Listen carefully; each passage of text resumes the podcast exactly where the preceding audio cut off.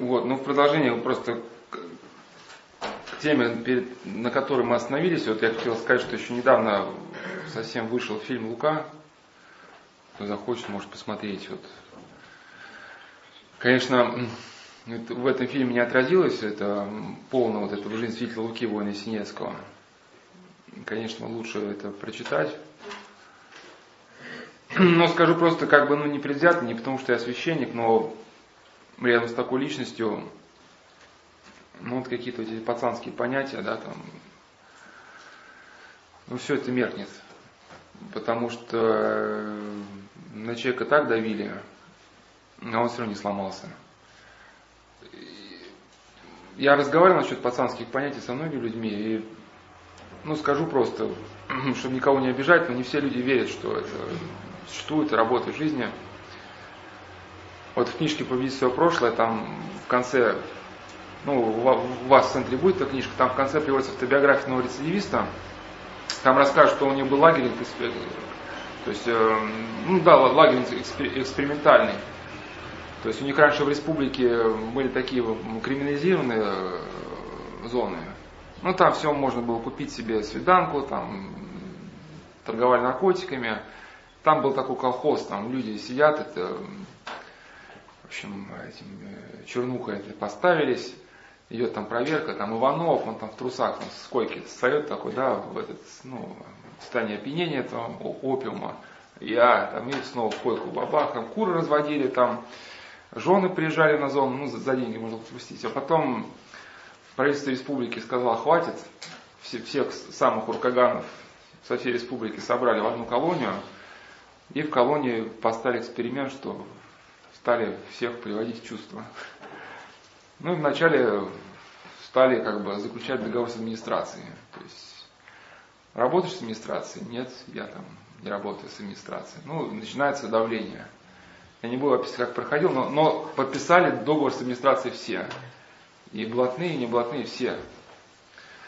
Да, поэтому устоять, стоять очень тяжело.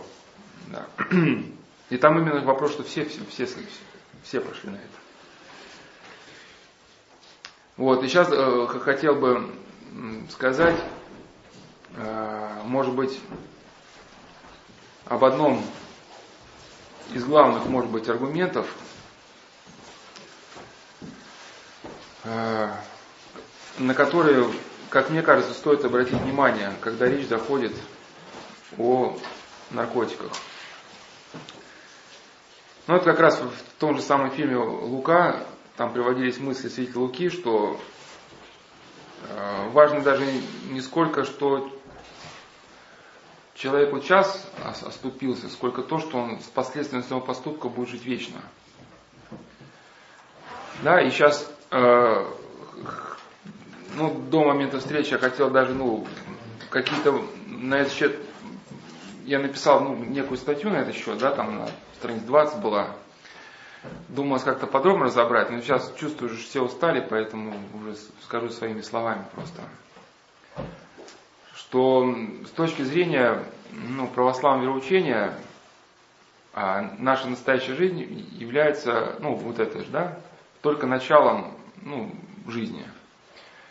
А со смертью человека сама личность, она не умирает. Вот, но не надо воспринимать будущую жизнь, как ее воспринимают американцы в своих фильмах. Ну, я почему сейчас на фильмы э, делаю акцент, потому что сейчас мировоззрение современного человека, который не читает книжек, она во многом сформирована фильмами. И понятия, которым он пользуется в жизни, они почему-то оттуда. Ну, если кто-то смотрел такой фильм «Призрак», да, там, где... Патрик Суэйзи. Ну, ну да. Но смысл в чем, что это там просто были два друга, и один из них из-за денег, из-за красивой жены, в общем, предает своего друга, Патрика Суэйзи убивают, а его друг хочет его деньги, ну, деньги перечислить на счет там, мафии или что-то такое. Он там должен много. Он был, он был много должен, да. И потом а, Патрик Суэйзи вдруг обнаруживает, что он стал призраком, и потом он научился воздействовать ну, на физический мир, толкать предметы, и он в итоге доводит и своего убийцу до смерти, и вот своего бывшего друга до смерти. Ну, вот, толкнул двоих людей на смерть. Когда он все, конечно, завершил этот поступок, ему открывается прямо так это небо, и там э, такой луч света, и он только что, войдя в тело Вупи, Бол, ну, Вупи Голберг, там это контактер, да, такая, э, через нее, ну, в виде женщины, как бы соединился со своей женой, что-то такое.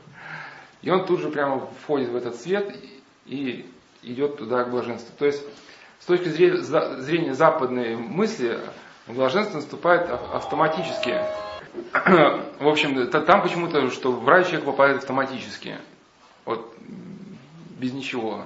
И вот даже вот этот фильм «От заката до рассвета» не то, что как бы пытался в этом фильме что-то представить за правду, потому что, ну, понятно, что там, когда ты, вампирские бои, это понятно, что это просто, да, кинематограф. Но характерная мысль, что когда вот этот, э, там этот рецидивист одного играет Квентин Тарантино, а второго Джордж Клуни, кажется, да, там. И как Джордж Клуни убивает своего брата, потому что брат стал уже вампиром тоже. Он ему загоняет ножку стола в сердце и говорит, может быть, после смерти ты обретешь покой, которого не нашел в жизни. А вот с какой стати? Вот там он, э, этот э, Квентин Тарантино, маньяк, убийца, там расчленяет людей, умирает в виде вампира, вот, вот с чего он вдруг должен войти в покой? Вот. И с точки зрения э, православного мировоззрения это невозможно. Почему? Потому что э, вечная жизнь является раскрытием того внутреннего потенциала, который наработан человеком при жизни.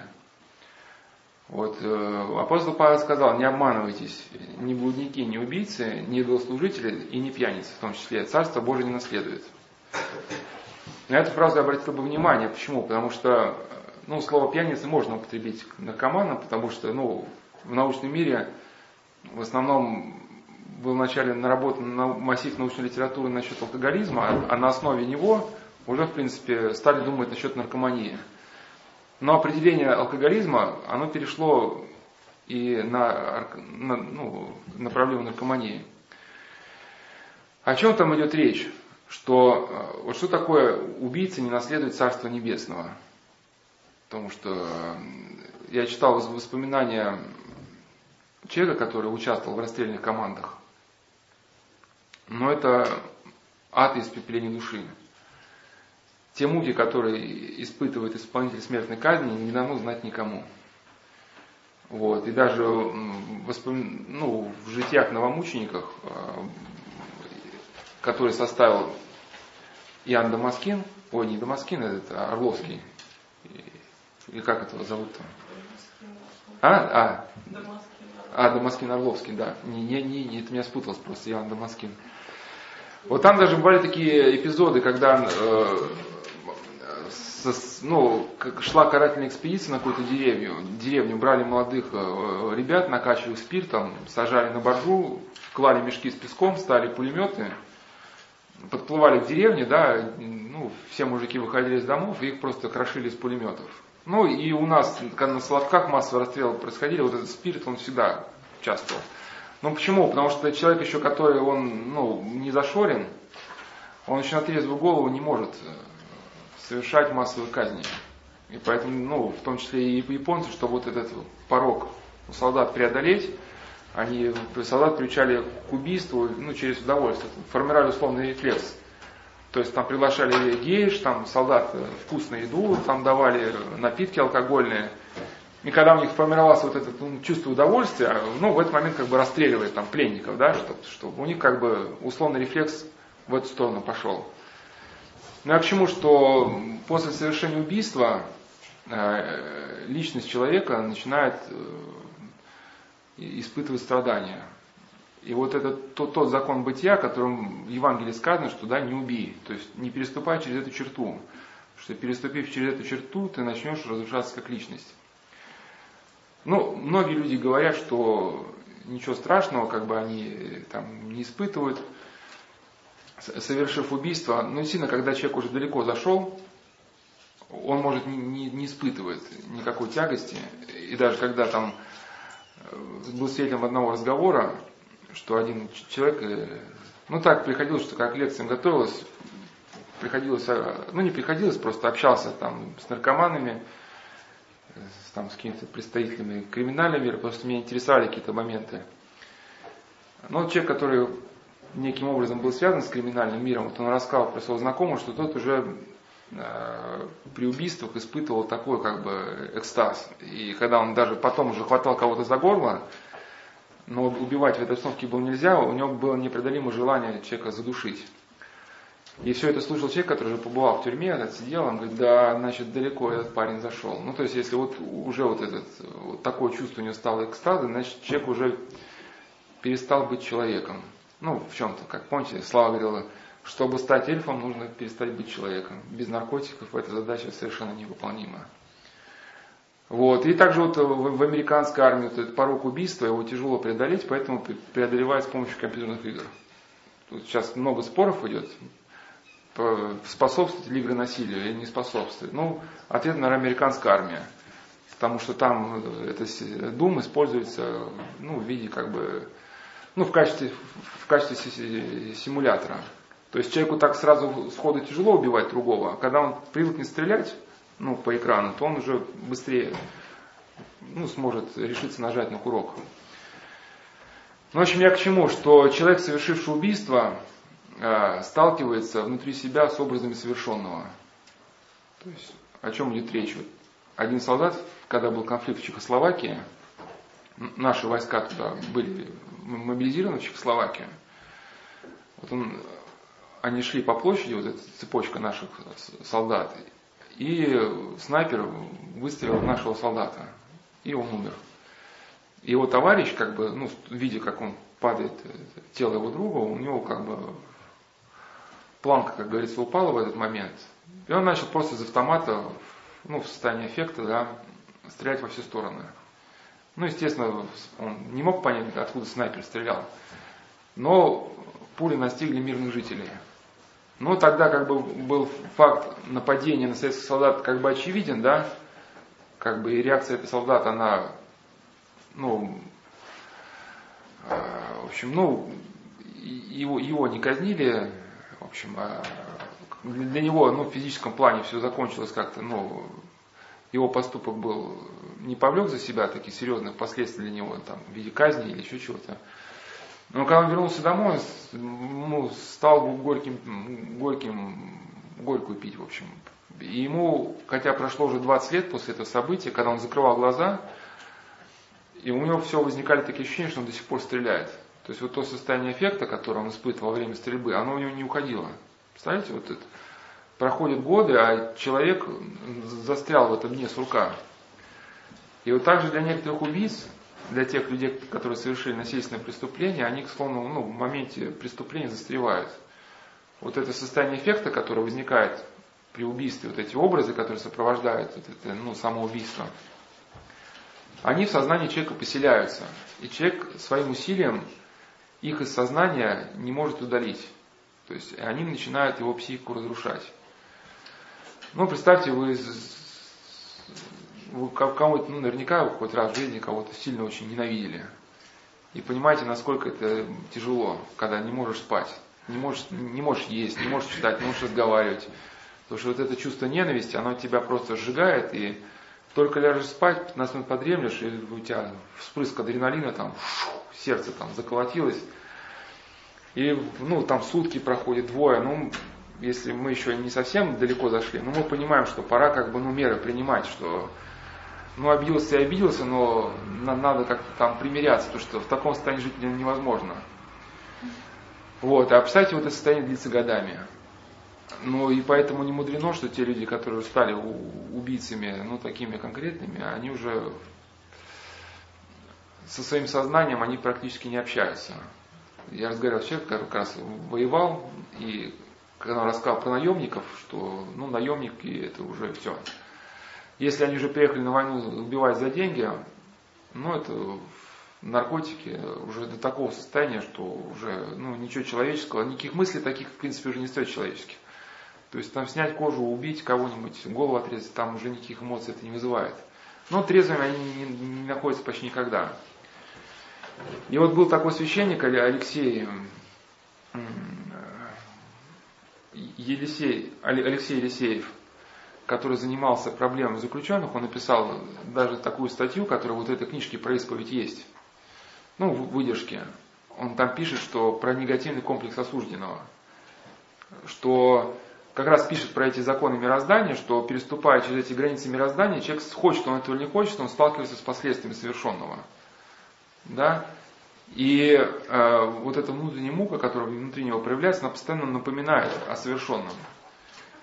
И либо в этом человек, э, случае, либо он выцерковляется, становится другим человеком, ну, меняет свое поведение, свой образ мышления и выходит из состояния тупика. Либо он деградирует окончательно. Ну, то есть превращается в человеческое нечто или ничто, которому нет имени. Но это очень хорошо заметно, вот это вот эта вещь, она заметна на женщинах, которые совершили аборт. То, то есть для женщины это тоже как ну, потрясение, а все равно своим утром женщина понимает, что она переступила через какую-то черту, которую ей переступать было не, не нужно. То есть призвание матери, и, ну, весь организм работает, когда, в общем, э, вынашивается плод, весь организм работает на то, что все-таки плод был выношен.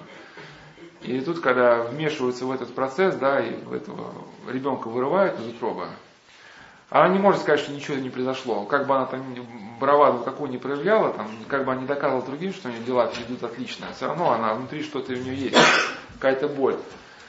Но некоторые люди, они как-то через покаяние выходят из состояния, а некоторые продолжают себя убеждать, что они не совершили ничего такого плохого.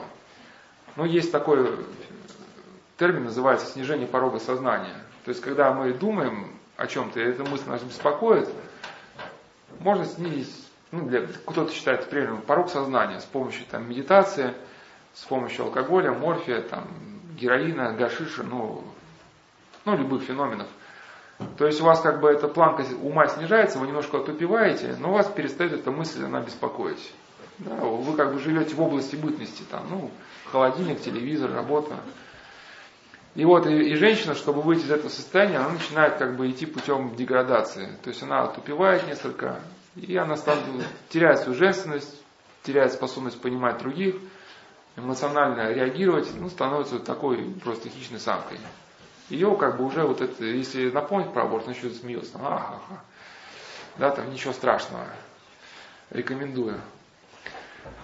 Вот, и, соответственно, если эта мысль сложить с православным вероучением о спасении, то что получается? Человек, сознание которое наводнено образами совершенного, да, вот он, вот он умирает. И остается, вот, э, допустим, переходит в эту будущую жизнь, вот с тем, что внутри него находится. Вот ребят просто не было, мы э, обсуждали, такой был эксперимент проведен, что одна учительница поставила эксперимент, чтобы ребята, ну и девушки 16-летние, 8 часов э, не, не пользовались планшетами, компьютерами. Были бы, нет? Нет, уже это известно. Да, да, да, и у них пошли мысли там о самоубийстве, ну какие-то мысли бредовые. Многие даже не, не дожили до конца эксперимента, но прервали его. А представьте, что вот это состояние вечности, это состояние абсолютной трезвости. Это не 8 часов наедине с собой. Это миллион, миллионы миллиардов часов наедине с самим собой. То есть смысл состоит в том, чтобы человек еще вот при этой жизни приобрел какую-то цельность, полюбил добро, научил испытывать радость от этого добра, и с этим состоянием перешел в вечную жизнь. И в этом направлении бы он развивался. А если человек э, здесь э, ну, был маньяком, там, ненавидел, завидовал, причем э, эта зависть же, она не просто там я взял и позавидовал, она зависть людям мешает спать, жить, они не могут есть, ну, когда уже разовьется. И он умирает, и главное, что это состояние оно с ним остается, и он в этом состоянии развивается все дальше и дальше. Вот что такое развивается? Я могу просто по аналогии привести пример зубной болью. Вот, ну сейчас как бы хорошее обезболивание очень там, да, ультракаин и прочие там вещи. А раньше такого хорошего обезболивания не было. И когда удаляли нерв на зубе, там вначале обкладывали мышьяком, а потом к этому нерву начинала стоматолог подбираться. То есть там обсверливать его, чтобы потом вырвать. И вот это чувство, когда вот этот бур подходит к нерву, там, и ты чувствуешь, а вот сейчас как вот уже горячо-то, да? А потом еще мгновение еще ближе, а потом еще больнее, еще ближе. И у нас даже тут на острове как-то было, что не было обезболивающего, у нас один инок пошел, но это лет 20 назад, еще тогда совсем у нас как бы, сейчас еще хоть как-то, ну, больница стала функционировать, тогда все было, ну, на таком уровне, не 21 века, в общем. И один инок говорит, я по дурости согласился. Мне врач такой, так, ощущение давления за боль не принимать. И стал мне вкручивать эту иголку туда, ну, в нерв прямо. Ну вот представьте, что вам в эту иголку вкручивают в нерв, и вот еще мгновение еще глубже, а потом еще глубже, потом еще больнее, еще больнее. И вечность, она как раз в том-то весь и нюанс, что когда процесс запущен ну, в вечность, он уже будет развиваться только в этом направлении. То есть сам вектор своей жизни после смерти человек изменить не сможет. У преподобного Исаака Сирина у него был такой образ, вот печать. То есть жизнь человека это как ну, какой-нибудь документ, который подали царю, да, какое-нибудь прошение там. Ну, царь рассматривает, потом ставит печать свою царскую, да, и все, когда печать поставлена, уже ничего не прибавить, не убавить от этого документа нельзя. И так жизнь человеческая, пока человек жив, он еще может как-то исправить что-то, переделать, доделать. Но так, тогда, как он уже умер, он уже исправиться уже не может. Ну, даже не может себя молиться. Остается только с последствием совершенного. И вот теперь э, как бы эту мысль складывать со всеми нашими предыдущими беседами. Ну, вот если человек, допустим, по 12 часов сидел там за компьютером, да, ну, как личность он в этой жизни не успел сформироваться. То есть цельным он стать не успел. Ну, а если он не успел стать цельным, что его ждет? Вот преподобный Дорофей был такой святой, он говорит, чтобы представить муки будущего – а, закройтесь в темном месте на три дня э, и не ешьте, не пейте, и даже не вспоминайте о Боге, потому что одна память о Боге уже услаждает человека. И вы увидите, что с вами начнет происходить. Ну вот если человек, который сейчас э, сидит 15 часов в интернете, вот на, на три сутки закрыть в темном помещении, не давать ему ни воды, ни что с ним будет. Ну, он двери начнет выносить, ну, а, допустим, а, а, ну, героин или алкоголь. Ну, сейчас героин не в моде, скажу просто алкоголь. Но вот он привык, как только у него темные мысли какие-то, сразу раз, стаканчик, бах, и нормальный, можно дальше жить, да? Я рассказывал про эту юношу, который торговал как раз в школе марихуаной, с ним старшие друзья дружили, ребят дружили, все красивые девочки с ним общались.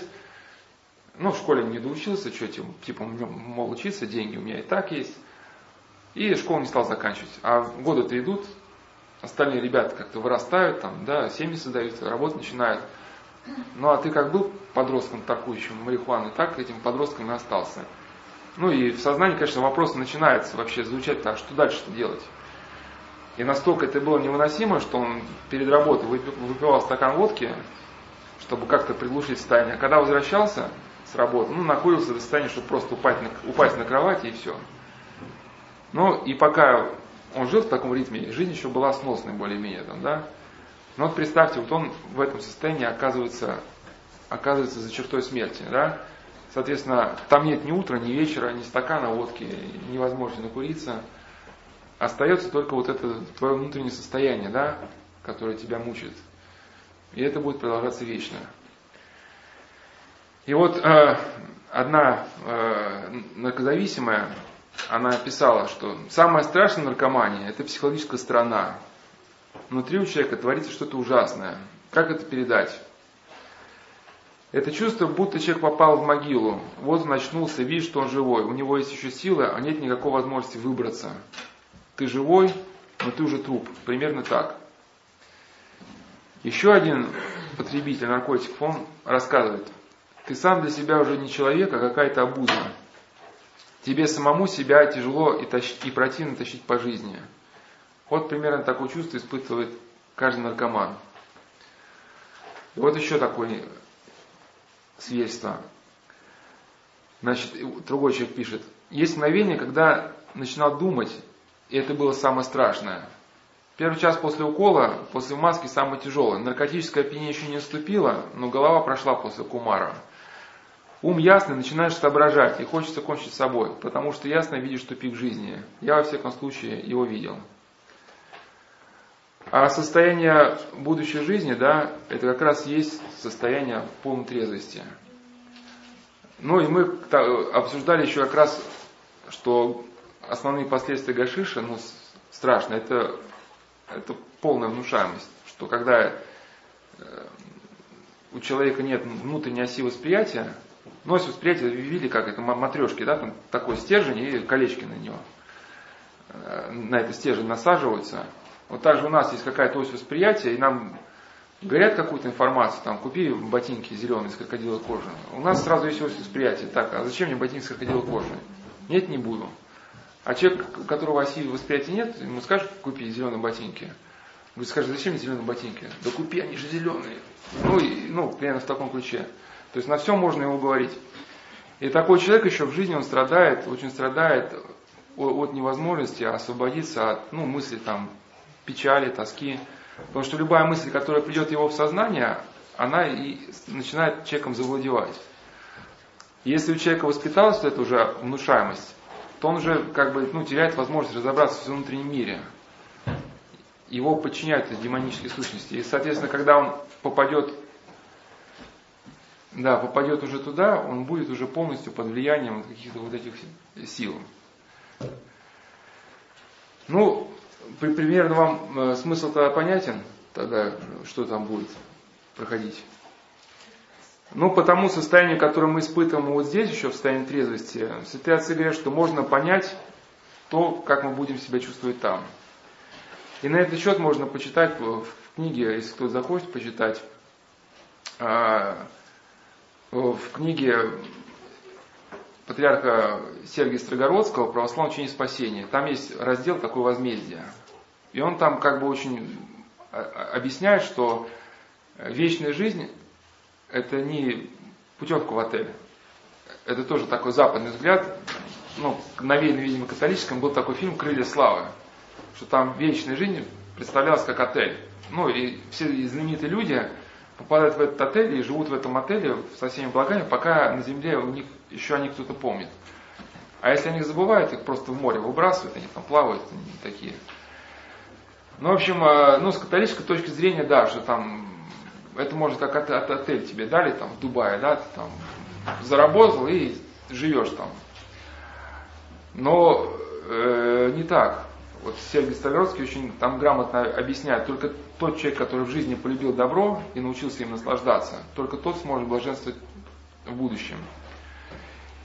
И вот еще как бы э, один человек, вот интересные у него слова. Трезвая жить была мне противна. Я уже сознательно выбирал смерть, чем жить без наркотиков. Но он э, еще как-то э, со временем этот человек он сумел отказаться от этого дела, как-то изменить свою жизнь. Но они с супругой там на пару, на пару веселились. А его супруга э, писала, я была в отчаянии, жила от укола до укола, а между ними грязь, ложь, мерзость, которыми заполняется время у каждого, кто попал в сети наркозависимости. Значит, э, чтобы страдать вечно, человеку, который уже столкнулся с употреблением наркотиков, ну, надо понимать, что мы сейчас не только о употреблении наркотиков говорим, это просто у нас, ну, такой, как бы, акцент на этом, что ли, это можно про любую другую вещь. Да, вот человек, например, видит смысл жизни только в работе. Работа, работа, работа. А как человек он себя не сформировал вообще никак. Ну, в, в, той, в, в той жизни в будущем не будет этой работы, на которой можно работать 24 часа в сутки, да? Там не будет ни суток, ни, ни часов. Вот что остается человеку делать? Если не научился радоваться добру как-то вообще не с Богом, остается только вещи тосковать. И чтобы представить какой-то такой образ осязательный, ну, визуальный, я бы этот образ взял бы из фильма э, «На игле», если кто смотрел. Ну, надо понимать, хотя Леонид Владимир говорил, что поменьше отец Прокопий говорите про героини, потому что героин не моден, побольше о марихуане. Ну, просто о марихуане мне такого фильма еще не попадалось. Но, во-первых, мы говорили, что марихуана в 93% случаев все равно приводит да, героину. А во-вторых, эти последствия ну, распада личности, ведь самое страшное, что, что это? Это шизофренистический распад личности. Может быть, э, марихуана, она внешне не так калечит человека, Ну, я говорил, ребята прекрасно знают, особенно кто прошел через опыт детской колонии, что унизить человека, чтобы человека унизить, в общем, до состояния вообще, когда ему захочется покончить с собой, это не обязательно ему руки и ноги ломать. Да, вот, мне просто рассказывают, что на, на взрослых колониях еще, еще как-то, еще более-менее как-то все утрясено, там как-то есть старшие, которые смотрят, а на детских вообще беспредел там. Поэтому то, что еще руки и ноги не гниют, это еще ни о чем не говорит, потому что распадается сознание. И человек с таким сознанием, он не сможет просто в вечной жизни развиваться как гармоничная цельная личность. Очень страшно. Но вот если кто-то смотрел фильм на игле, там, где вот э, главный герой фильма, Рентон, где его родители в комнате запирают, он пробовал с помощью метадона э, пытаться отказаться от героина. А потом, когда поехал ну, слово продавец, я просто не знаю, как если слово сленгово не употребляешь, но даже продавец это не звучит. Ну, ну барыги, да, поехал барыги. И у него, видимо, с непривычки барыга дал ему нормальную дозу, но у него, видимо, ну, там просто с метадоном есть такой эффект, что он накапливается в печени, ну, вызывает очень большую смертность. То есть э, человек, который употребляет метадон, метадон не цепляет, потому что его дают мало, но выводится за границу очень медленно. Если вот такое происходит перекрестное употребление, человек что-то употребляет еще сверх метадона, то возникает большая опасность передозировки. Видимо, у Рентона так произошло. И там такой кадр, что он проваливается в ковер, его уводят в больницу, и возвращается из больницы, и мама ему говорит, что все, сынок, мы много от тебя слышали всяких обещаний, мы тебя спасем. И запирают его в комнате, да.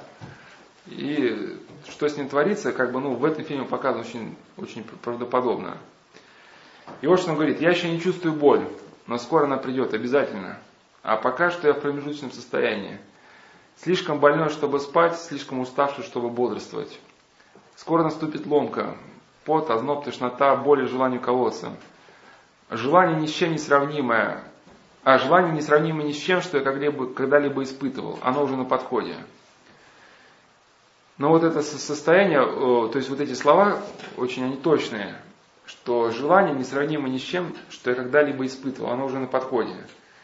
Вот э, те люди, которые занимаются проблемой наркотика, они описывают практически то же самое в, в термине э, желание принять наркотик заполняет все сознание.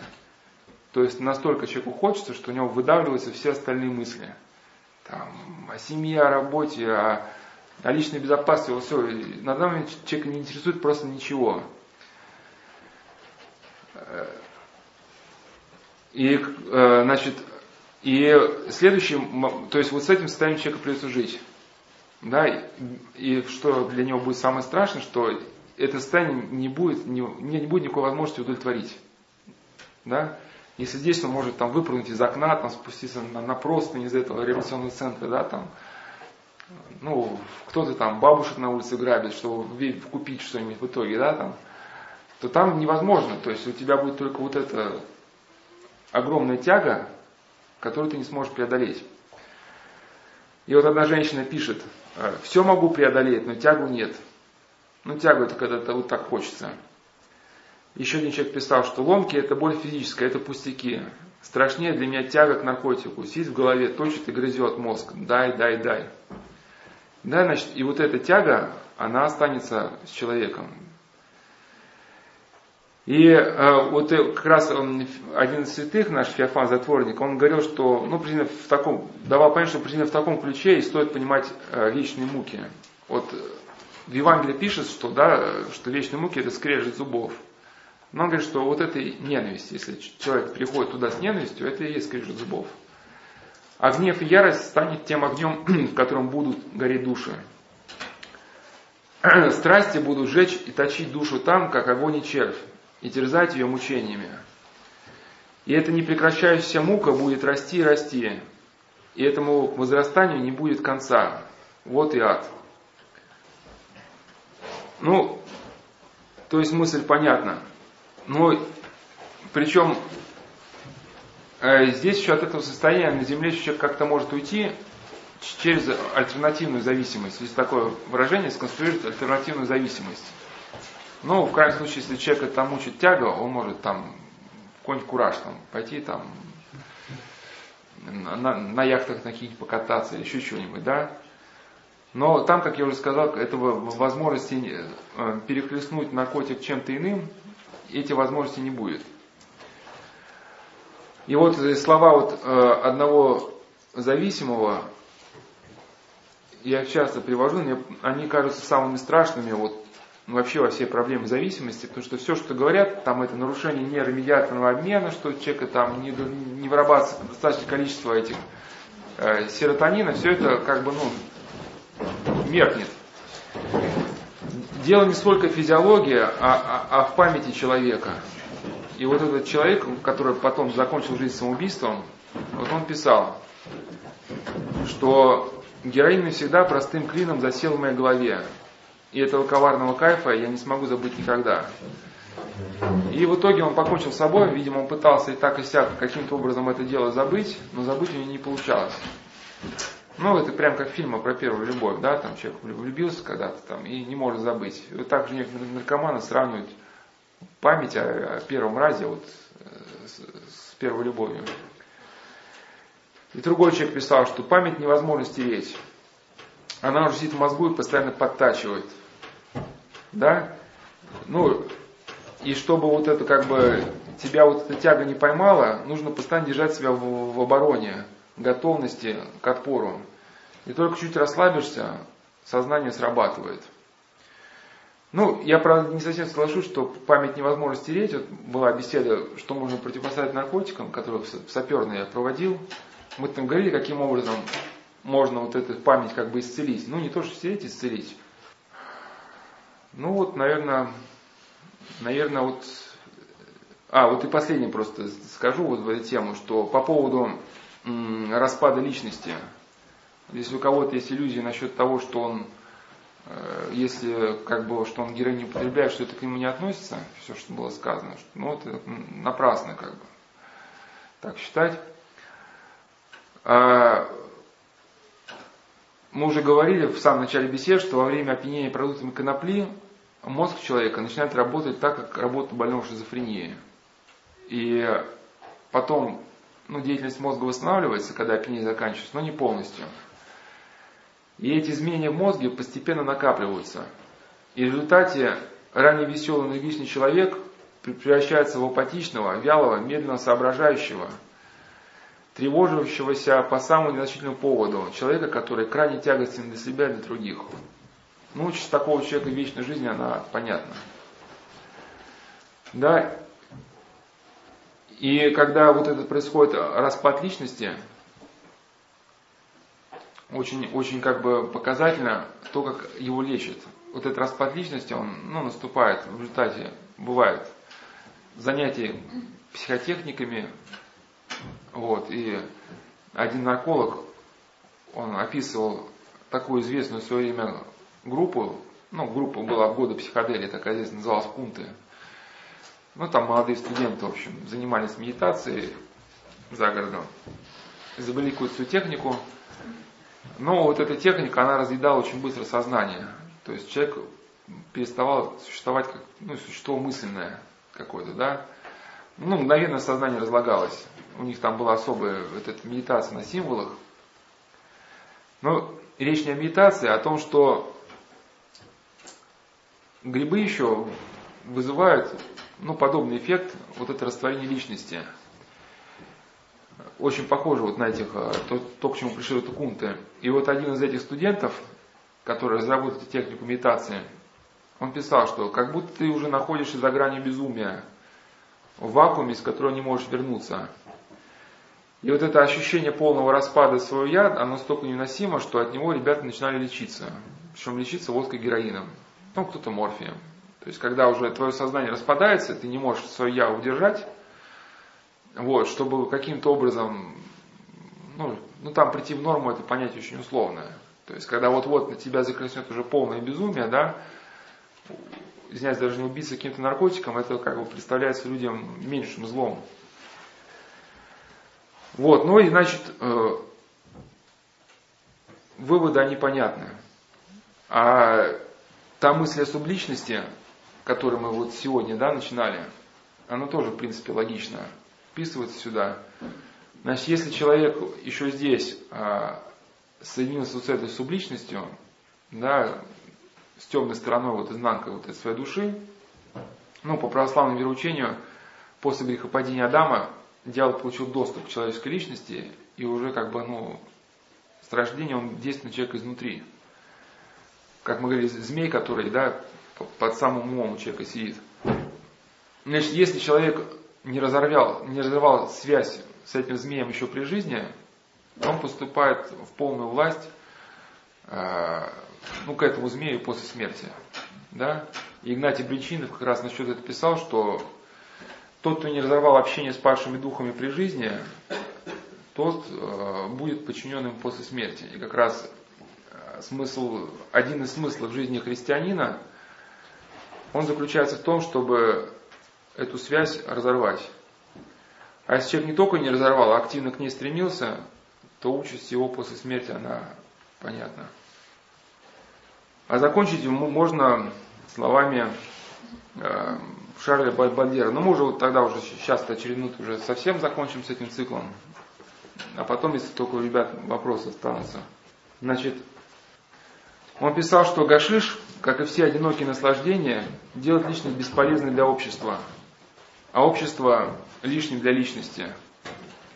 Эта личность, она побуждается к постоянному самовосхищению – и Гашиш толкает ее изо дня в дней к краю сверкающей пропасти, в которой она находит свое отражение, отражение нарцисса. Ну, знаете, что такое нарцисс, да? Он залюбовался своим отражением. Также человек, который, ну, использует эти средства опьянения, он со временем начинает любоваться собой, его переставая, перестает интересовать все в этом мире, кроме него самого. Я приводил пример, насколько это может уже выглядеть когда один молодой человек, будучи в гостях, сел на пианино, да, и хозяйка дома сказала, что, ну, может, ты встанешь, не будешь сидеть на пианине у меня дома. А он не встал. Когда его спрашивают, ну, что ж ты не встал-то? Он говорит, ну, буду я себя ущемлять еще ради кого-то. Вот, то есть, ну, доходит, доходит до, этого, что вот это для человека, кроме я, ничего не интересует. Ну и понятно, к чему приведет придет наше общество, если у нас будет легализована марихуана, это мы получим миллион индивидов, которым, кроме себя красивого, да, ни о чем думать больше не могут. Поэтому станет под вопросом, как будет существовать армия, как будет существовать медицина. И один из исследователей, он даже сравнивал те процессы, которые происходят в мозгу э, человека, заболевшего шизофренией, с тем процессами, которые происходят в государстве. Мы как-то с вами говорили, что когда, ну я извиняюсь, искал минуты, сейчас чуть-чуть больше, чем минуты.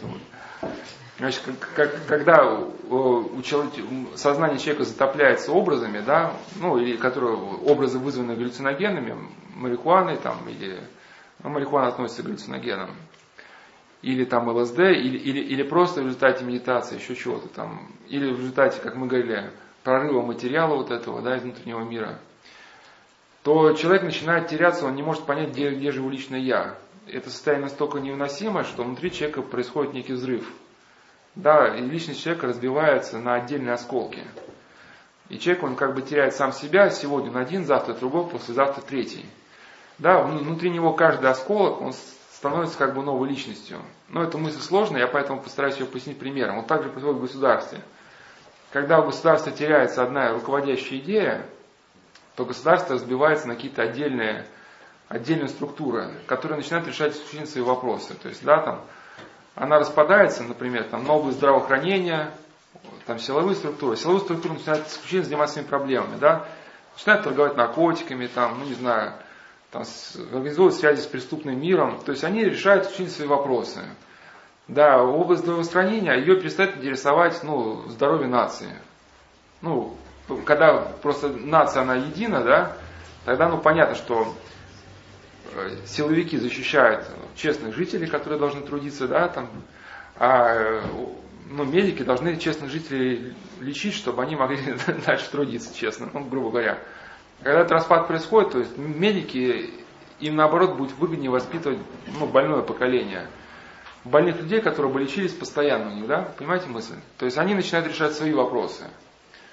Ну, Соответственно, какой-нибудь фабрикант, ему уже нет дела до того, что он загрязняет экологию. Он решает исключительно свои вопросы. И вот все государство разбивается на отдельные такие части, и внутри вот этого государства каждая эта маленькая часть хочет стать государством в государстве. Ну, это аналог шизофрении. И, значит, и, значит, э, Шарль Бадлер, на чем я заканчиваю. Э, человек не настолько беспомощен, не, нашел, не настолько лишен честных средств для достижения неба, чтобы ему надо было прибегать ну, к различным снадобьям типа гашиша. У него нет надобности продавать свою душу, чтобы заплатить, э, ну, заплатить за эти опьяняющие ласки. И он как бы увидит такую как бы картину. Внизу у подножия горы среди тернии и грязи стадо человекообразных корчит гримасы наслаждения. Ну, это люди опьяненные, да? Я замечу, это не просто это какой-то там, э, ну, какой-нибудь человек, который брюж, брюжащий, да, там такой, который всю жизнь про, про, прожил трезво, а потом начинает всех обличать, там, вышишь. Нет, это человек, который, ну, реально, извиняюсь, на этом деле сидел, а, а потом понял все последствия. Значит, внизу, подножия горы, стадо человекообразных корчит гримасы наслаждения и испускает рев, рев под влиянием ядовитого зелья. И поэт, ну, может, он здесь о себе говорит, и поэт со скорбью говорит себе, эти несчастные, не знавшие ни поста, ни молитвы, и отказавшиеся от скупительного труда, надеются посредством черной магии сразу подняться на сверхъестественную высоту. Ну, он, он Гашиш в том числе называет магией. Магия издевается над ними и зажигает на них огни ложного счастья, ложного просветления. Между тем, как мы, поэты-философы, достигли возрождения наших душ упорным трудом и созерцанием, неустанным упражнением воли, благородством и постоянством стремления, мы создали для себя сад красоты. Помните, мы в самом начале говорили, приводили мысль к Зупире, что только когда человек наработает внутри себя понятие, он может увидеть красоту этого мира. Памятуя слова, то есть мы, мы, мы создали для себя сад красоты, памятуя слова, гласящие, что вера двигает горами, мы сотворили то единственное чудо, которое не спослано нам самим Богом. И это, опять же, повторяю, пишет не священник, а представитель богемы. Сейчас заканчиваем.